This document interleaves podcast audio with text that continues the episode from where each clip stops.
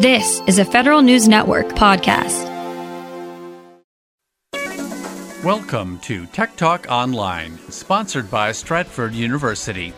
You can listen to Tech Talk live Saturday mornings from 9 till 10.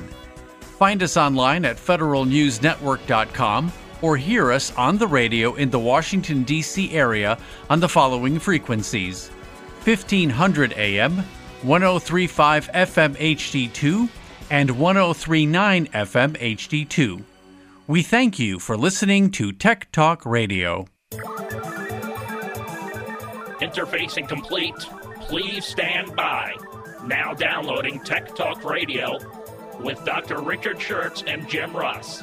Tech Talk Radio, it's technology you can understand. And now, here are Dr. Richard Shurtz and Jim Russ. Welcome to Tech Talk Radio. We are in the virtual faculty lounge at Stratford University talking technology. I'm Dr. Richard Shurtz. And I'm Jim Russ. Coming up on today's show, we will tell you about some people who are turning parking spots into offices. Right to repair legislation in 20 states would allow people to get their phone fixed wherever they would like. The cyber attack in Baltimore, an update. And in Profiles in IT, Dr. Martin Cooper, the father of the cell phone. And of course, it was a huge, huge mailbag. There's a letter in your mailbox. And more technology. Yes. We have hotkeys this morning. Wow. Things are There's a really- letter in your mailbox. Wow, that is so good. We got an email from June in Burke. I got a question about ExpressVPN. I noticed that when I install ExpressVPN on my on my iPhone, that my public uh, Wi-Fi is still active. Does that make me vulnerable to anyone on that network in the hotel? Just checking. Is it important if I want to use this as a hotspot?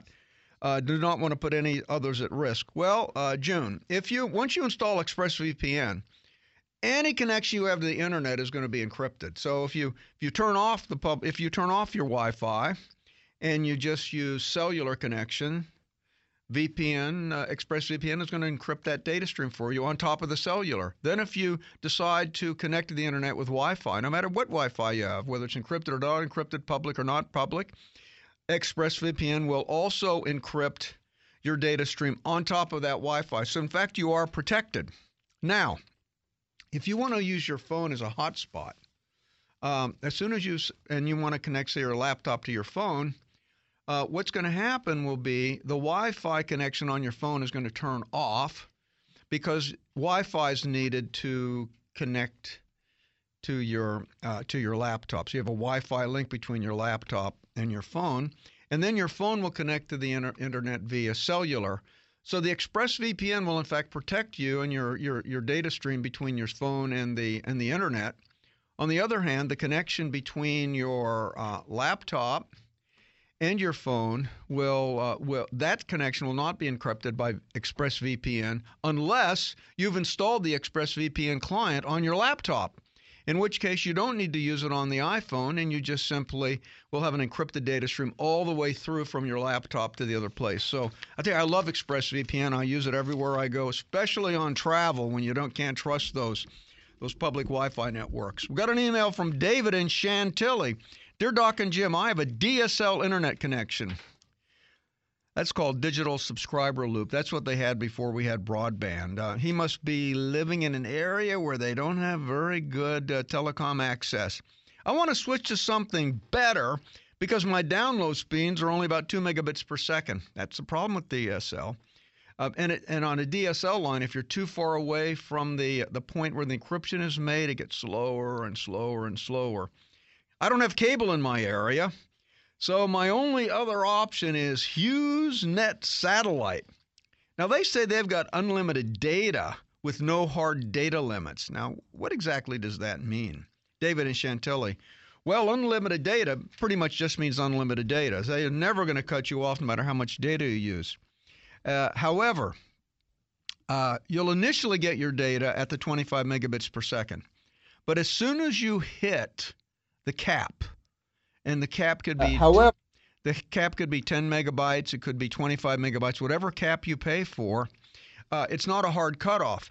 As soon as you hit the cap, they slow the internet connection down to one to three megabits per second. So it's it's probably good for text messaging, but it's not good enough to watch Netflix. So it will be a little slow internet connection, probably about the same speed as your DSL actually, and once you hit the data cap, and it will stay at the slow speed until your, your next billing cycle and it will kick up again.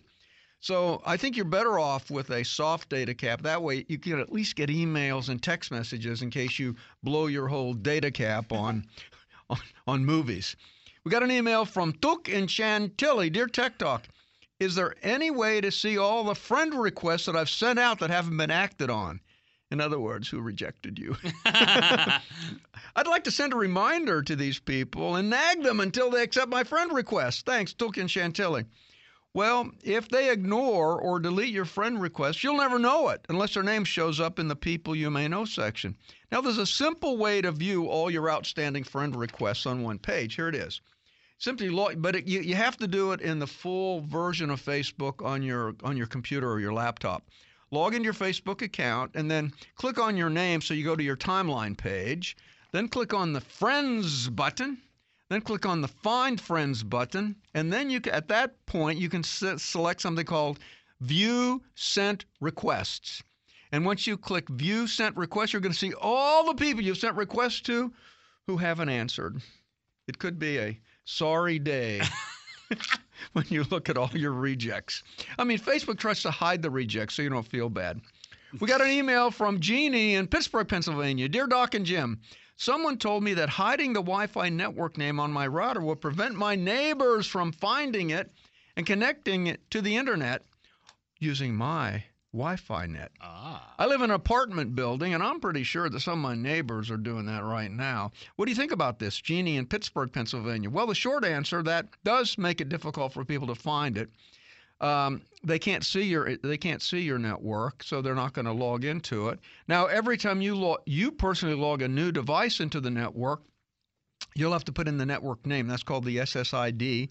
So you have to remember your network name. Then once your device has logged into that network, it will remember that network name and it will automatically log in. the past now, so it's uh, so that's okay. However, I don't think that you know, providing and hiding your network name is not the best solution to protecting your Wi-Fi connection. Uh, because if uh, someone is really hacking you, you can actually figure out how how to get into the network. It doesn't take somebody with a little bit of skill to look for networks that are not being uh, that are not um, that where they don't have the SSID broadcast because there are still packets broadcast and they can track it out, they can check it out. And so somebody who's a skill hacker could could easily get into your network if you didn't have password protection. And that brings me to the real thing what you have to do is get password protection. So it doesn't matter whether they can see your network or not. So when you want to go to your log into your router, uh, you know, go to the router. It could be one, you know, the the the IP address of the router, the internal IP address, 192.168.1.1 or it could be 192.168.0.1. It's one of those two. Log into your router uh, and then select the strongest encryption method possible. That could be WPA2. Then you change your Wi-Fi password to something that's easy to remember, but you know difficult to crack. Then once you change the password and make it secure, nobody's going to get in, in, into your network very easily unless they really invest a lot of time. So I don't think it's worth hiding your SSID, actually. It just makes it harder for you to log on a new device. Just secure it with a good password. We got an email from Mike in Florida. Dear Tech Talk, I've got a four year old laptop that had Windows 7 on it, and then the hard drive died. I'd like to replace the bad drive and install a different operating system since I don't have the old Windows disks and I don't want to pay all that money. I've been reading a lot about Chromebooks. I've tested a few. I love them. Can I install the Chrome operating system on, on my laptop and use it as a Chromebook? Enjoy the podcast, Ooh. Mike in Florida. That's not a bad idea, yeah. Mike. You know, I've, I've, I've, I've recommended to people can take an old laptop and install Linux on it because Linux is a much lighter operating system than Windows, and you can take an old laptop and bring it to life with Linux. But some people don't want the complexity of installing Linux and getting all the drivers because it is kind of a techie deal. And the Chrome operating system is not a bad idea if you're going to surf the web. Now, of course, you don't store any applications right in the Chrome uh, operating system.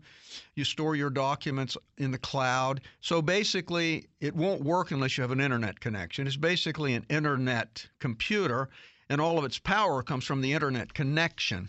And so a lot of people, though, if, that, if they just surf the web and they're on the internet, the Chrome operating system is uh, is not a bad option. So, what first thing you want to get a new hard drive, and you want a hard drive that's fast. I'll tell you, solid state hard drives have really come down in price. You're not going to need a very big one. Get the get the smallest solid state hard drive you can get because you're going to use almost no hard drive space because you don't store any documents on your on your Chrome device. You could probably get a small solid state hard drive for as little as $30. So you get that, pop it in your pop it in your uh, laptop. And then there's a version of the Chrome operating system called Cloud Ready. Cloud Ready. And you can just um, just Google it. It's got a very complicated uh, um, URL. But, but if you if you if you Google Cloud Ready, that's an enhanced version of the Chrome operating system that's optimized to work on a lot of older laptops. It works on a lot of different pieces of hardware, and you want the free version. The paid version is more for businesses if they want to track, they want to keep track and centrally manage all these Chrome devices. They you, you can get a paid version, an enterprise version, but in your case you want the free version. Then what you do is you go to the free version page uh, uh, on Cloud Ready, and they have it, and they have uh, you download the, um, the the file that will put an installer on your on a USB flash drive.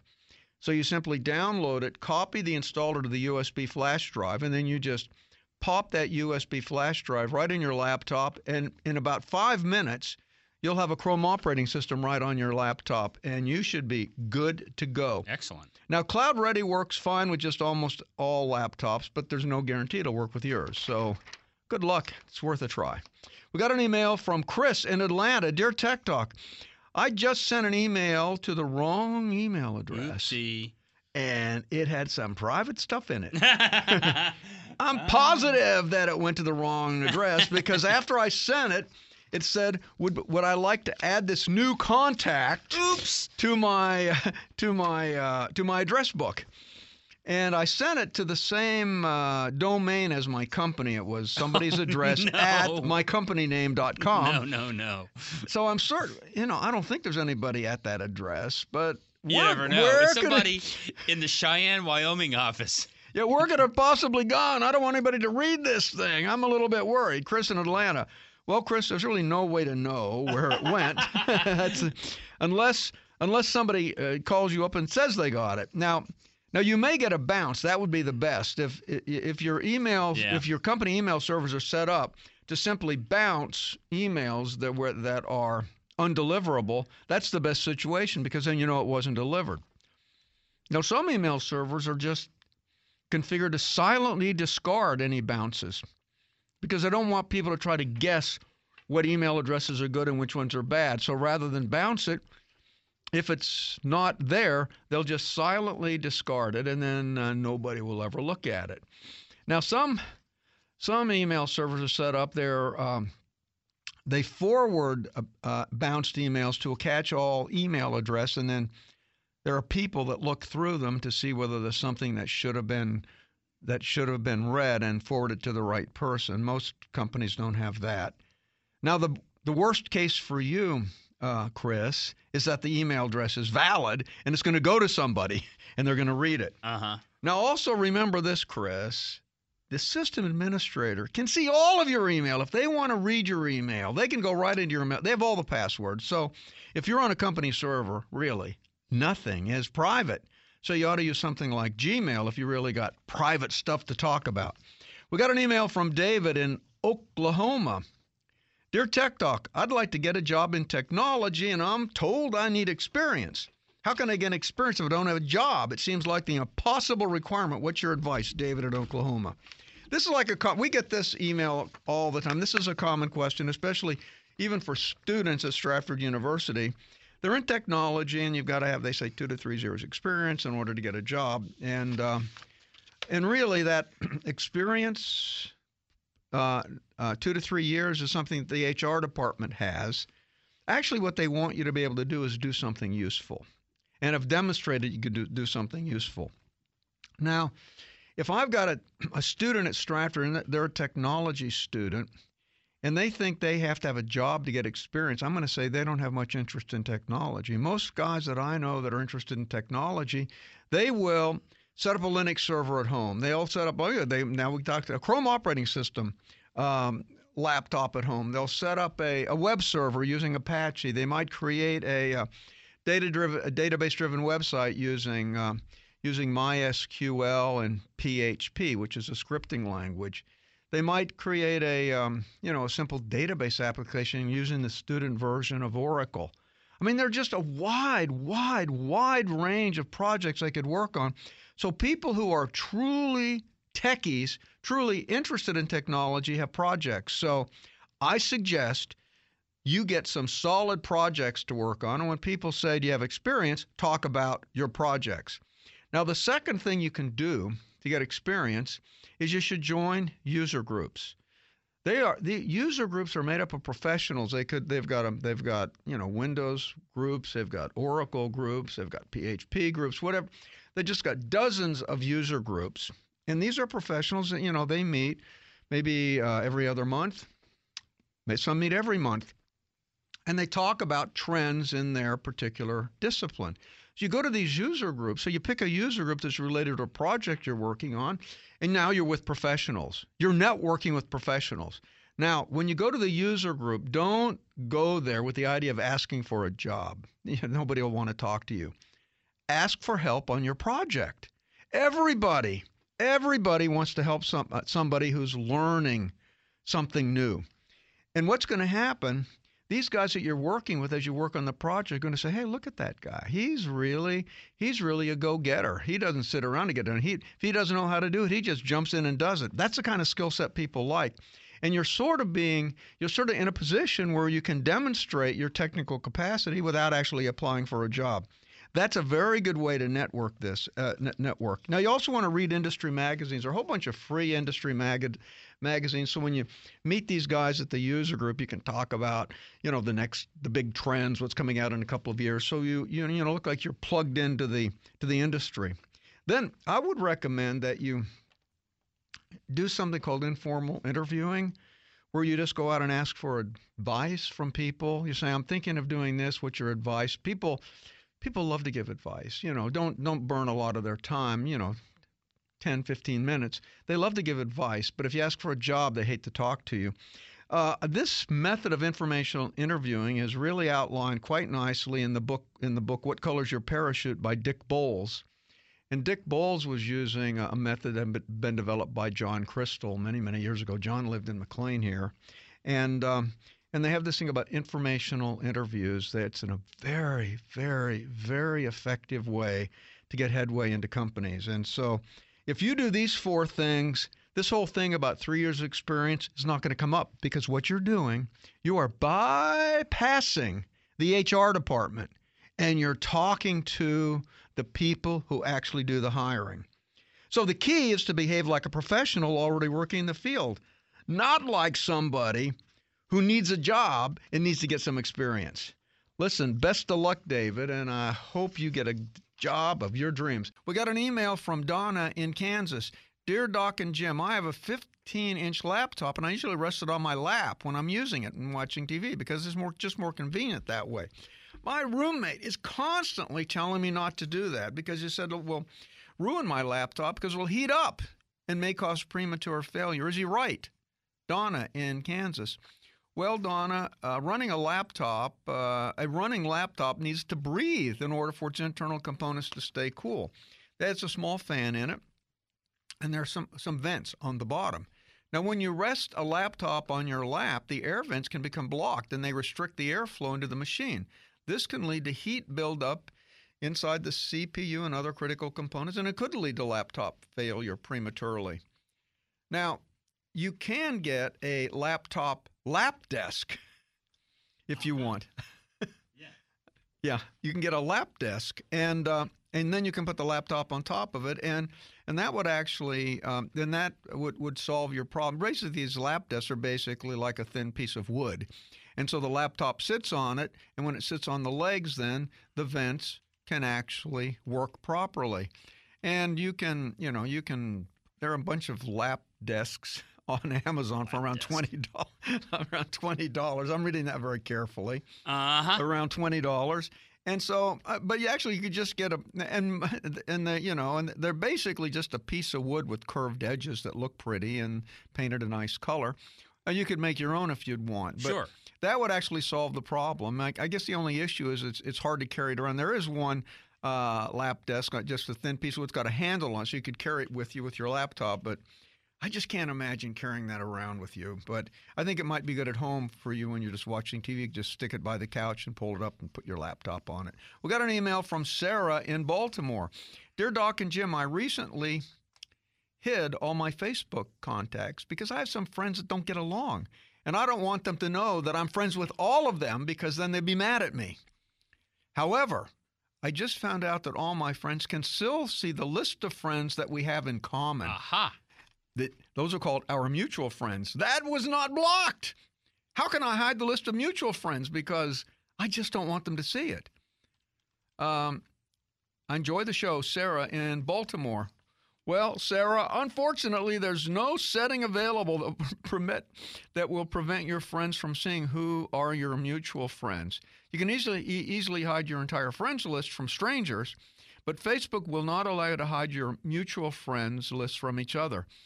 Now, even if you could hide that mutual friends list, they could still see who you're chatting with because they could look at your timeline. So you're really not going to be totally protected anyway. But hopefully, your friends will just start getting along a little better and Yeah. have some tolerance. we got an email from Nicole in Fairfax. Dear Doc and Jim, I'm planning on buying a Chromebook, but most Chromebooks only come with four gigabytes of RAM. Is that enough RAM? Or should I opt for more? My Windows laptop has a lot more RAM. Four gigabytes just seems like not much. Well, the short answer, uh, the short answer, Nicole, is that Chromebooks really don't need much RAM. The Chrome operating system manages RAM more efficiently than Windows. It uses a compressed block of RAM, it compresses the data, and it dynamic and that dy- it dynamically reallocates uh, data in that block of RAM as when it gets filled up. Now, some Chrome Chromebooks use as little as two gigabytes of RAM, while others come with around with as much as 16 gigabytes of RAM. Now, the standard has been four gigabytes around, and that's uh, that's been around for the longest time. That's what most of the of the uh, of the Chromebooks are, and that's probably the cheapest uh, the cheapest variety of four gigabytes of RAM. But but you can also but there's now a recent shift in the marketplace where there are a lot of eight gigabyte machines out there now. But if it's just going to be sitting on a coffee table, use it for light browsing, email, social networking, and the like, then I think a four gigabyte model is the best. It's probably cheaper. But if you plan on using the Chromebook as your primary machine at work, for school, and play, you'd more likely want more RAM. I'd recommend if it's going to be a heavy duty use on the machine, I'd get 8 gigabytes of RAM. That's generally more than anybody else needs. If you're a super duper power user, you can, you could get the 16 gigabyte, but I doesn't sound like you really need it. We got an email from Mark in Richmond, Virginia. Dear Tech Doc, I've always encrypted my hard drive on my laptop for security reasons. I sometimes change my Windows password, and I'm confused. If your password is used to encrypt your hard disk, how can you change your password and still be able to decrypt the hard drive? Wouldn't you have to decrypt it first and then encrypt it with the new password? I, I'm a little confused. How is it possible to, to do that without de- de-encrypting and re-encrypting? I'm a little confused by how all the Windows stuff works here. Enjoy the show. Enjoy the show, Mark, in Richmond. Uh, oh, I, he enjoys the show using Alexa in Ah. Richmond. Yeah. Well, I assume that you're using BitLocker for encryption of your hard drive. That's the whole disk encryption system used by Microsoft for Windows. Now you can change your password or passphrase without needing to re-encrypt the hard drive. The secret is simply this. Your password was not used to encrypt the disk. When you first encrypted the disk, an encryption key was manufactured for you by BitLocker. And it was a key that you will never see. It's generally referred to as a 128 bit key or a 256 bit key, depending on how you've configured BitLocker. It's not even something you'd recognize as text. It's a purely random binary number. This encryption key is used to encrypt your data. Not your your password is not used to encrypt your data. In fact, your password hasn't even been used yet when you do the encryption. Then what you do, a randomly generated encryption key, this randomly generated encryption key is then encrypted using your password. All right, this is the key. So your password encrypts the encryption key, and then it's stored somewhere on uh, on the Windows hard drive, probably in your user profile. And then your password unlocks the key, and then the key unlocks the data. So you can change your password, and all you have to do is just re encrypt the key, not the entire hard drive. So when you change your login password, all the system has to do is decrypt the encrypted encryption key using your old password, re encrypt it using the new password. The actual key used to decrypt your hard drive is never changed. Now, if you need to change the encryption key that's actually used to encrypt your data on the hard drive, you would have to decrypt the hard drive completely and then re encrypt it. We got an email from Mia in Reston. Dear Tech Talk, I would like to schedule my email delivery for a future time. I work very late at night on my emails, but I don't want them delivered in the middle of the night. I'd like them delivered at 8 a.m. in the morning when everybody's at work. Now, I'm currently using Gmail as my primary account. Is there a way to do that? Love the show, Mia in Richmond. Well, Mia, you are in luck. Google really? Google added this feature on April of 2019. Didn't know this. Scheduling emails previously required a third-party extension. Now you can you can just within Gmail itself schedule up to 100 emails at a time. You just go in the Gmail website in the desktop browser, you compose your email regularly, and then there's a send button, but now there's a little down arrow by the send button. You click the down arrow and you'll see something up that says then it says schedule send. You click on schedule send, and then another screen comes up, and you pick the date and the time. So you can do that. I, I tried that. Uh, actually, I tried it last night for the first time, and I got an email this morning that reminded me to drive into the Tech Talk radio show. Like you were going to forget. Yeah, like I would forget. Yeah, but uh, but it came right at the. I, I, said, give it to me at eight o'clock, and boom, it was there at eight o'clock.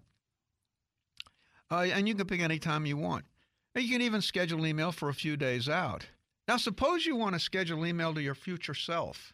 Your future self? Yeah. Meaning like you have multiple personalities? No, you just, you just say, like, in 50 years, you, oh. you, you, would like to send an email about what was happening today, so to, to kind of remind yourself. That's uh, wishful thinking, 50 years. So you can actually, Gmail will schedule emails out to 2068. Wow. Now, uh, now that's if you're still around 48 years from now, and Google has not changed the way the feature works. Gmail will send you an email, send an email to the desired recipient. There are a couple of big ifs in there, assuming they still have the email address. I mean, if you would do that, send it to other people. Maybe something would happen to you between between now and then, and they would get this email out of nowhere. In 48 years, if you're getting this, I'm probably dead. Yeah, that's right.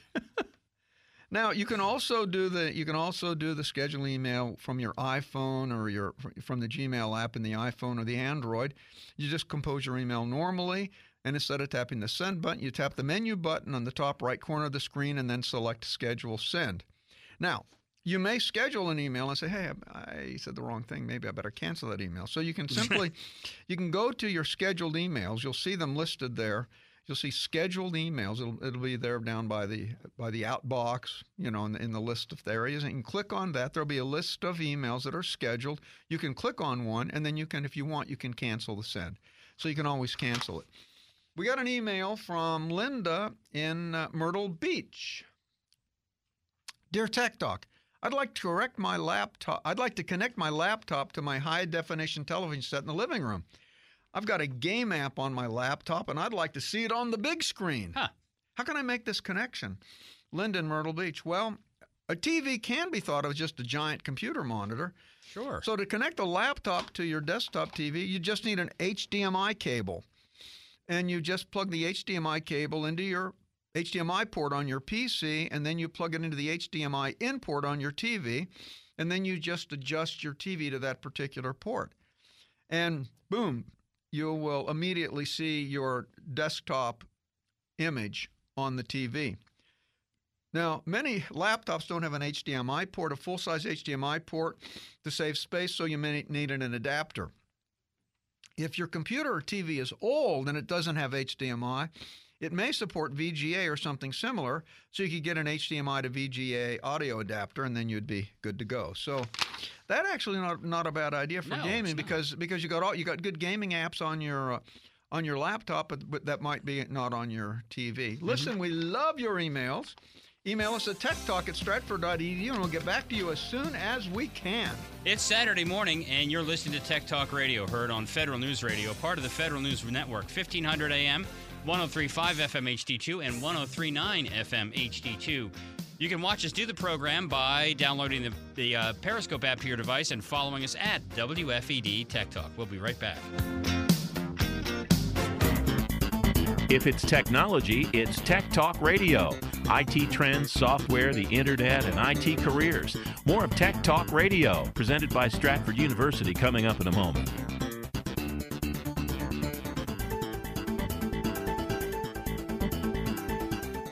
In the next three years, there will be 3.5 million unfilled cybersecurity jobs. How can you make that work for you? Stratford University offers everything you need to succeed, from certifications to bachelor's and even master's degrees in cybersecurity to prepare you for a rewarding career in today's most lucrative and sought after field, cybersecurity. Stratford has seasoned IT faculty, well equipped labs, and real life scenarios to help you achieve practical solutions to today's newest challenges. And Stratford makes a cybersecurity career reality with accelerated classes, year round program starts, and both on campus and online options to fit your busy schedule. All disciplines are offered, including digital forensics, networking, and telecommunications, and our full line of degrees, including a master's in cybersecurity. Find the future of you with a future in cybersecurity. Go to stratford.edu slash cybersecurity today. That's stratford.edu slash cybersecurity. If it's technology, it's Tech Talk Radio. IT trends, software, the internet, and IT careers. Here's Dr. Richard Shurtz of Stratford University with Tech Talk Radio. Welcome back to Tech Talk. We're in the virtual faculty lounge of Stratford University. Now it's time for Profiles in IT. This morning we're going to talk about Dr. Martin Cooper. Now, Marty Cooper was born December 26, 1926, in Chicago. He is considered to be father of the cell phone. My goodness. What a lofty title. What a lofty title. He received his degree in electrical engineering from the Illinois Institute of Technology in 1950 and received his master's degree from that same institution in 1957. After four years in the Navy, serving on destroyers, he's I, he's making that first phone call There right now. I can hear him Mhm. making that phone call. After serving with destroyers and on a submarine, he worked for a year at a telecommunications company. At which time he was hired by Motorola, and now that was 1954. Now he worked on developing portable products for Motorola, including the first handheld portable police radios made for the Chicago Police Department. Now you might ask why was Motorola in the in the phone motor in the in the phone business? Because remember, car phones were viewed to be a big product line. Right. Back then, nobody thought that mobile phones would have any use. They thought the phone had to be in the car. Of course, mm-hmm. they were they were big.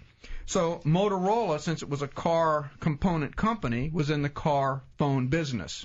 But they thought they had a bigger idea. Let's try to make it something that's really mobile that you don't have to carry on with the car. Now Cooper is named on the U.S. patent 3906166 radio telephone system. Now he made the first. He was competing, by the way, with um, with folks at uh, at IBM and at Bell Labs, uh, you know, to try to come up with the first uh, the, the first handheld phone system. And so he made a phone call to his rival, Joel Engel, who was the head of research at Bell Labs, and he made that phone call standing on the streets in New York on April 3rd, 1973 Using his cell phone. using his cell phone, and he was showing reporters uh, how it would operate. So he actually walked across the street while talking on the phone, and that just wowed the reporters. Now, the original cell phone. Now, Probably didn't sound like that when it was ringing. no, it didn't. Now the, the now the cell phone that he demonstrated on that first day uh, weighed 1.87 pounds, uh, which was 30 ounces. But when they finally released the commercial version of the phone, it was called the Motorola DynaTAC. Catchy was, name. Yeah. okay, now get this. This phone, the commercial version of it was nine inches long, five inches wide, yeah. and 1.75 inches thick. It weighed two and a half pounds. Fit easily in your pocket, won't it? now this was the first. This is the first uh, commercially available cell phone. It had 30 circuit boards in it. Now get this.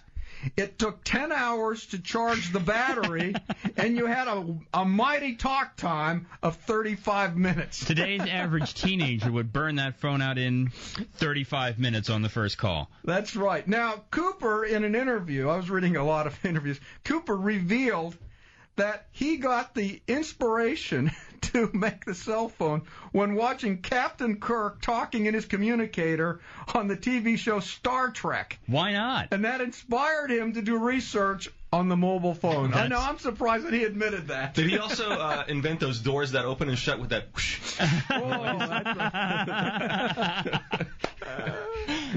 I, I would like to have some of those doors in there. I like those doors. That's true. Now, Cooper's Law Cooper's law was uh, was is a is a law which was based on his observation that the number of radio frequencies conversations that can be concurrently conducted on any given area of spectrum has doubled every 30 months. And that doubling has occurred for over over 100 years since Marconi's first spark spark gap transmitter.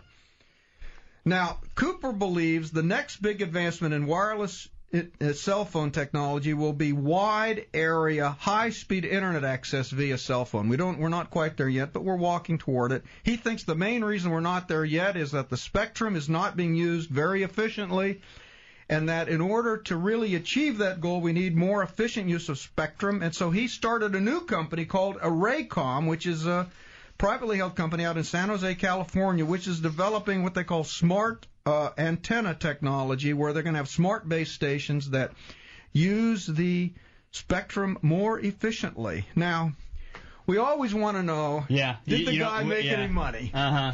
Okay, now this was when a reporter asked Marty Cooper this. I, I didn't when he we, he was by the way a guest on the show a couple years ago. Uh, I didn't ask Marty Cooper this, but he, another reporter asked him that. He says Marty Cooper answered about the the, the question about uh, wealth. He says he says, Well, I'm rich beyond all imagination in satisfaction and in happiness and in self fulfillment. So not in cash. But not necessarily in dollars oh. and cents. so there we go. Now I have also in my hands yes, the you do. original the original press release issued by Motorola in April 3rd, 1973, when that cell phone came out. And those of us watching at home on the go. It's the Outdoor Life Network that's this week. Right. Oh, that's right. That's I right. want you to know here on here this press release was released. It's released after 11 a.m. Tuesday, April 3rd, 1973. We at 3WT, we get this news to you fast as soon as it's right off, off the, the presses. Right off the Hot press. off the presses. Hot exactly. off the presses. Okay, Motorola demonstrates a portable telephone to be available for public use by 1976. Mm. A handheld, completely portable telephone which allows its user to place or receive calls from virtually anywhere in the metro area was demonstrated today by Motorola. And it goes on to say that they think everybody will use this phone, even housewives. What are they, crazy? I don't know. This is what they go. This is a little. This is an interesting article to read. But I have the original press release here, and I'll put a link to that when we we post this show outline to the web. I'll put a link. I think to you need to take that down to the uh, archives building and put it right next to the Declaration of Independence. I think I think we. It needs to be preserved. I you know, it really, the cell phone really has changed everybody's life. It has. Everybody has a phone. Yeah. Some people have a cell phone and no house phone. I know. I mean, Right I, here. You know, I mean, I I've actually gone almost 100% to cell phone. We mm-hmm. we hardly even check our messages at home. I never, I never do. You're listening to Tech Talk Radio, heard every Saturday morning on Federal News Radio, part of the Federal News Network, 1500 AM, 1035 FM HD2, and 1039 FM HD2. On the web at stratford.edu and federalnewsnetwork.com. If it's technology, it's Tech Talk Radio. IT trends, software, the internet, and IT careers. More of Tech Talk Radio, presented by Stratford University, coming up in a moment.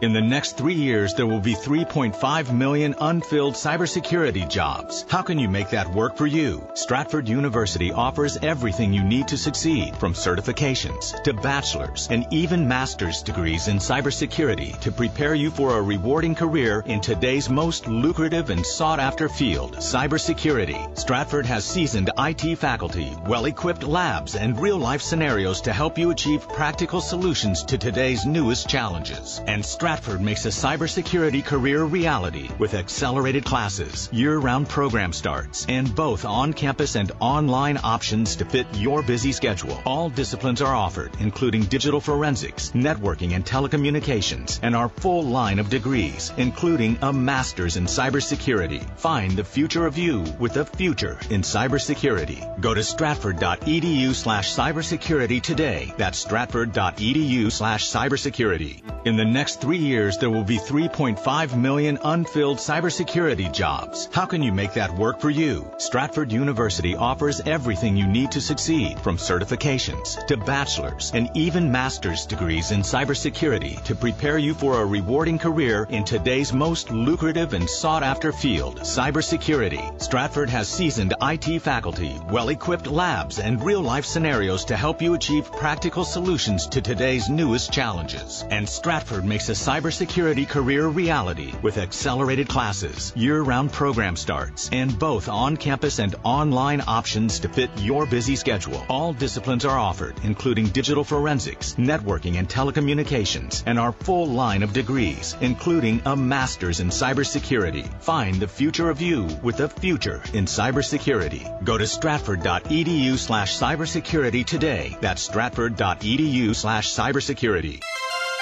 If it's technology, it's Tech Talk Radio. IT trends, software, the internet, and IT careers. Here's Dr. Richard Shurtz of Stratford University with Tech Talk Radio.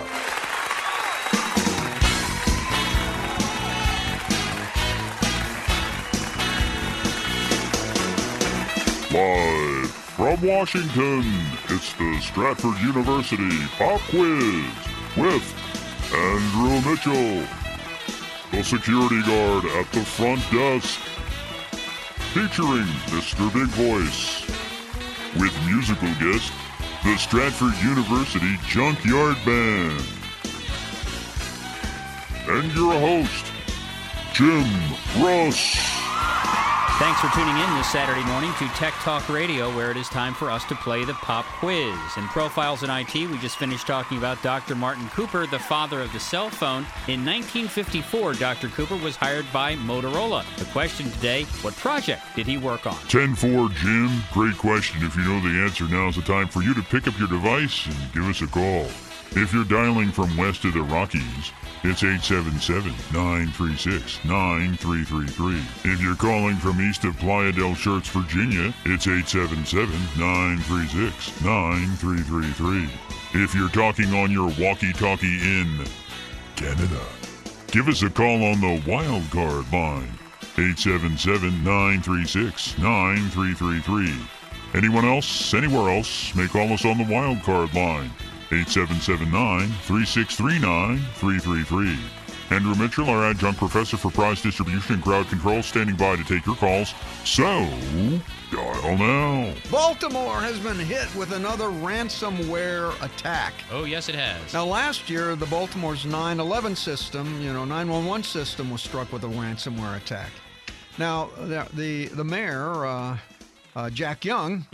mayor said, for 10 days now. Yeah, the mayor for 10 days, Jack Young. Is, is he acting mayor? No, he well, she resigned. So now, as city council president, he's next in line of succession. So he's he officially was, mayor. He is officially mayor, yes. Okay, so Mayor Jack Young said on Friday that the city's making progress in recovering from the ransomware attack that crippled the city government's computers and servers on Tuesday. Now, the FBI is assisting officials with the ongoing investigation, so Young really didn't want to go into detail. But he stressed it was business as usual for city employees, except for the fact that the computers are down. So they're moving forward, and the citizens shouldn't notice any difference except they have to do, do things manually and well, on paper. it caused all kinds of problems. Well, first of all, not only does it affect the computer system, but it affects the office phone. So you can't call a city office right now. Ah, so because it, it's all hooked into the, you know, all hooked into the computers. It was struck with the by with the Robin Hood ransomware. Mm-hmm. You know, this is Robin Hood stealing from the rich and giving to the poor. I, I don't think these particular guys are motivated that way. I think they're motivated by lining their own pockets. Now, authorities announced that the hackers are demanding about seventy-six thousand dollars to unlock the encrypted files. Now, I w- now there's this ransomware's been out there, and if you look to the details of what they've done in other places, they initially ask for three bitcoins if per computer. They'll infect as many computers as they can on the network, and they'll ask for three bitcoins per computer to unlock it. Now, three bitcoins at the current value is worth around twenty thousand dollars Okay. at current value. But if you want to, but you get a bulk rate. So if you a bulk, if you if you say, look, I want all the computers on my network to unlock, they'll do that for seven Bitcoin, which is which is uh, which is forty seven thousand dollars for seven bitcoins. But here's the rub. On the fourth day, it's ten thousand dollars more. So, like everything else, you you you lose more in penalties than you That's do in right. the actual fine. So on the fifth day, it's another ten thousand. So they so the so if you would pay up right away, it'd be forty seven thousand. But if you delay, they charge you ten thousand dollars a day penalty. So apparently, the seventy-six thousand dollars, they, they actually have, let's see, 40, 56, They have three days of penalties built into that, mm-hmm. and it's uh, and it's building up. Now, the same ransomware hit the municipal network in Greenville, North Carolina, last month. Now, here's the thing: they said if there are city employees who cannot do any work without a computer. This is great. they're This gonna so hate Baltimore. This. They're going to ask them to start cleaning up the city. There's a lot of work left there to do. yeah, Um, yeah. I mean that I and, don't you know. know, how, I don't know how that's going to go over. It didn't go over very well. The city government employees union uh, fired back, a rather angry. Uh, but I have to tell you this: uh, as a city resident, a Baltimore city resident, I'm I'm kind of glad that that Mayor Young isn't going to pay this fine. Because you know what, this is my feeling. It just makes puts you on the uh, call call me again list, Right. Right. Yeah. Because okay, they're easy. So, so here's the thing: um, if they have backed up their computers, then it's simply a matter of restoring the data from the backups. Now, if they have not backed up their computers properly, or if their backups were actually on the network, so the backups themselves could be infected with ransomware, then the backup data is not available. So you have the untenable choice. If your data is not there at all, it might cost you, you know, millions to restore it. Right. And and so they may be forced to pay the ransomware if they don't have the data. Now, I think what they're what they're trying to do is do an assessment to see what is backed up. Can they restore the systems without paying the ransomware? And furthermore, if they if they pay the ransomware, I don't think they're going to say it. No, well, that's well, that's specu- the speculations of what happened last time when the 911 system was hacked, and the, the 911 system was not hacked at this time, um, as you mentioned. But the, the, the, the speculation is that they paid paid up and, and, and got it back. But I really like that Mayor Young is not going to knuckle under to these people. Um, is it possible, the longer that it stays locked down, that they might be able to track where this came from? is it Um, like keeping a crank caller on the line and trying to find out, you know, where the, who this is? No, there's there, There's there- no way of no they're no. They've they've just given the they've just given them the uh, when they when the computers are infected, there's basically the ransomware demand is just installed on the desktop and it's there. Mm-hmm. And what and if you do a a Bitcoin transfer, uh, you, you that's that's an anonymous way to transfer money, and so it is possible with Bitcoin when they finally convert it to real money at a bank, there may be a way to trace it back, but more than likely, they're going to do the conversion from Bitcoin to real money in a country that we don't have any access to Mm-hmm. you know and so the, eventually if you try to get real money out of the bitcoin there's going to be the bitcoin number is going to be tracked to a real account and a real identity but uh, people are able to do this all the time get the money through bitcoin and remain anonymous So now they're doing, the, you know, uh, they're starting to resume city business. Before you couldn't do a lot of things. For instance, you couldn't pay your parking tickets, and they waived all of the the, uh, the late fees for that. But one of the things you really couldn't do is you could not get your car if your car had been towed and impounded. Couldn't get your car back. Wow Now you have to go to the impound lot and pay them cash. They can't do any electronic transfers and they can't do anything with credit cards. You have to bring cold hard cash to the impound lot and they do everything on they, paper. they do everything manually think about this if they can't get the parking ticket data then people that owe a lot of parking tickets are off scot free. poof, gone. Boom. They're well, you know, the funny thing was a couple years ago they did they did a parking amnesty thing. Mm-hmm. They do this every few years because you know it's like any other city, I guess, where people just park willy nilly and you get tickets and you just don't pay them. Mm-hmm. Yeah. They they they they let everybody just pay face value on the tickets. And because the, the, the, fees just stack up exponentially, it's crazy. Yeah. Uh, and so they did that a few years ago. Um, but yeah, you're right. Now it's possible just just poof say, gone. and just say, I paid my taxes. How about taxes?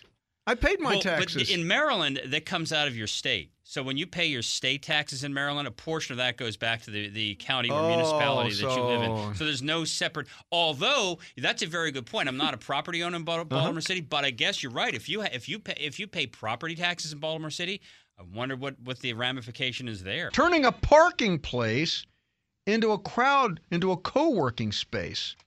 There's a there's a company in San Francisco called WePark. Now the project is led by the web developer Victor Pontis, and he uses a parking place to create a co-working space. Now Pontis said he got the idea from a Twitter exchange in which GitHub's uh, Devin Zugel pointed out that eight bicycles could fit in one parking spot instead of a car. Then urbanist Annie Fryman responded, suggesting that the metered parking spots could be used for a co-working space. You just put desks there instead of motorcycles. So, so Pontis said, "Hey, that's an interesting idea." So he turned it into reality, and he created a company called WePark. So he'll go to popular real estate areas like Santa Monica's Ocean Avenue, and he'll pay for a day's worth of parking at a parking meter and then he'll put desks in the parking place. and and then he'll have a, a Wi-Fi hotspot, and then he charges people two two twenty five an hour, two twenty five an hour to use the desk in the parking in the parking place. what he needs is a Keurig hooked up to a car battery, and he can sell coffee out there too. So the first day, 30 people showed up. because here's the thing: you've got all these guys, and and they they go to these uh, crowd working, co-working places like WeWork. They, you you you have to pay fifty dollars a day plus a, plus a monthly membership fee. Now you can sit down. You got a desk, you got a computer, you got everything you need there, and it's two twenty five an hour. It's just that you're sitting on the Okay. street in, in a parking So place. what does he pay for? The, is it two twenty five an hour for the spot, or do you know no, what the no. hourly Each rate? each each each seat, each co-working seat with the desk and all is two twenty five do you know hour. how much he's paying to rent the parking spot for the day? I don't I don't That's- really know that. this, I, is, I, this is ingenious. I don't know. But you know, if you if you think about it, because cars just sit in that parking. Yeah, I mean, it's just unused real estate. And and so he's going to the most expensive real estate area, you know, there. You know, he's right there. He's right there on Santa Monica Ocean Avenue. And so this, if you'd get office space there, boom, it would it would, I mean, it would be expensive. Plus, you're in Santa Monica. You got the beach there. It's beautiful. You're sitting outside, you know, probably having a margarita, sitting at the desk. It's probably it's probably a great working environment. And Get a tan. actually it's actually a pretty Maybe he neat can get some idea. like bistro umbrellas and create like a little canopy out there. yeah. So What there you go. Idea. of the week. We park. That that's crazy. I wonder uh, at some point somebody's going to mess this up for him, don't you think? I mean, the, the city's going to step the in and say, "Hey, you can't do, do, the that." city's going to do some kind of zoning deal, you know. Now this right to repair legislation. I mean, this is interesting. I mean, these these companies they say you can only repair an iPhone at an authorized dealer, and of course, Apple gets a cut at it if it's an Apple or an Android phone. They get a cut at it. And uh, legislation is saying, look, this isn't right. You you buy a phone. It's your phone. You, you ought to be able to you ought to be able to repair it. Now, how these companies force you to use their authorized dealer? They said if anybody other than an authorized dealer touches your phone, opens it up, the, the warranty is void. That's how they control it. And the legislatures are trying to change that, and they're trying to put some controls over that, so this whole repair ecosystem isn't controlled by by the hardware companies. And uh, and so there's been a lot of uh, work on this. So leg- legislators in 20 states have been working on some sort of legislation on on right to repair. This has been fought tooth and nail by guess who? Apple. Lexmark makes uh, printers. Verizon. As well as CompTIA and 18 other trade associations associated with big tech companies, as well as the Entertainment Software Association, as well as CTIA. These are all organizations that are supported by big tech. Now, if passed, manufacturers would have to share codes, tools, and supply chain access to anyone who purchased the product. So, you know, it takes a special tool to open an iPhone, it takes special products to fix it. So, Apple would have to share the tools that they use for opening the iPhones, for repairing the iPhones, all of that that the authorized dealers have access to, they'd have to share with people who bought the phone. But this whole thing is largely about controlling the revenue stream. Mm-hmm. I mean, it's currently holding up, it's one of Apple's biggest financials, that, that segment, that repair. And it's more profitable to lock users in to using the manufacturer's official resources. Now, right to repair laws would lower cost, uh, lower user cost, increase reuse of phones, which means they and would eliminate uh, premature disposal, which means there would be a, probably a reduction in sales. So, yeah. so the company's really fighting that tooth and nail. Hey, have you have have you gotten an iPhone 10 yet, or are you thinking about doing it? I know we've talked about this. I'm I'm thinking. I, I'm an upgrade. I'm still got my iPhone 6X, so I haven't. Here's the thing, they're almost out with the next version, the iPhone 11. Then you know what's going to happen to the iPhone 10?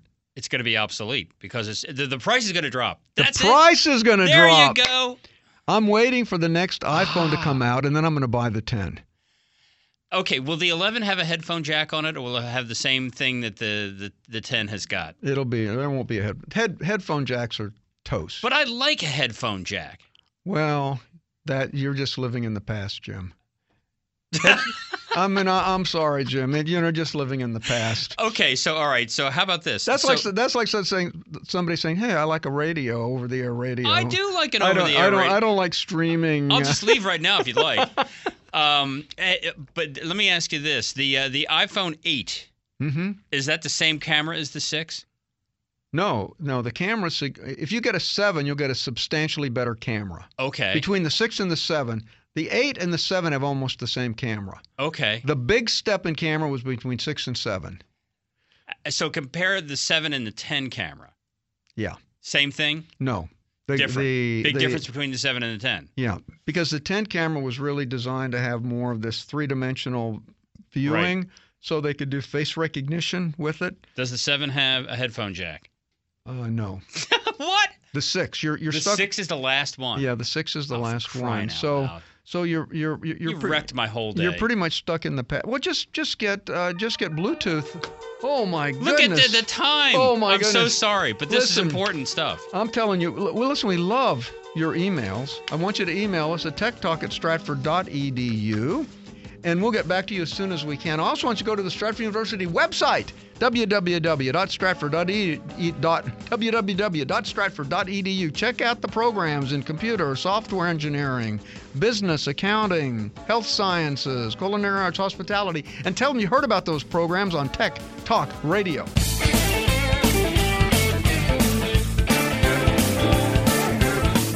Tech Talk Radio is sponsored by Stratford University. For more information on courses at Stratford University, call 1 800 444 0804. Thanks for listening to Tech Talk Radio Online.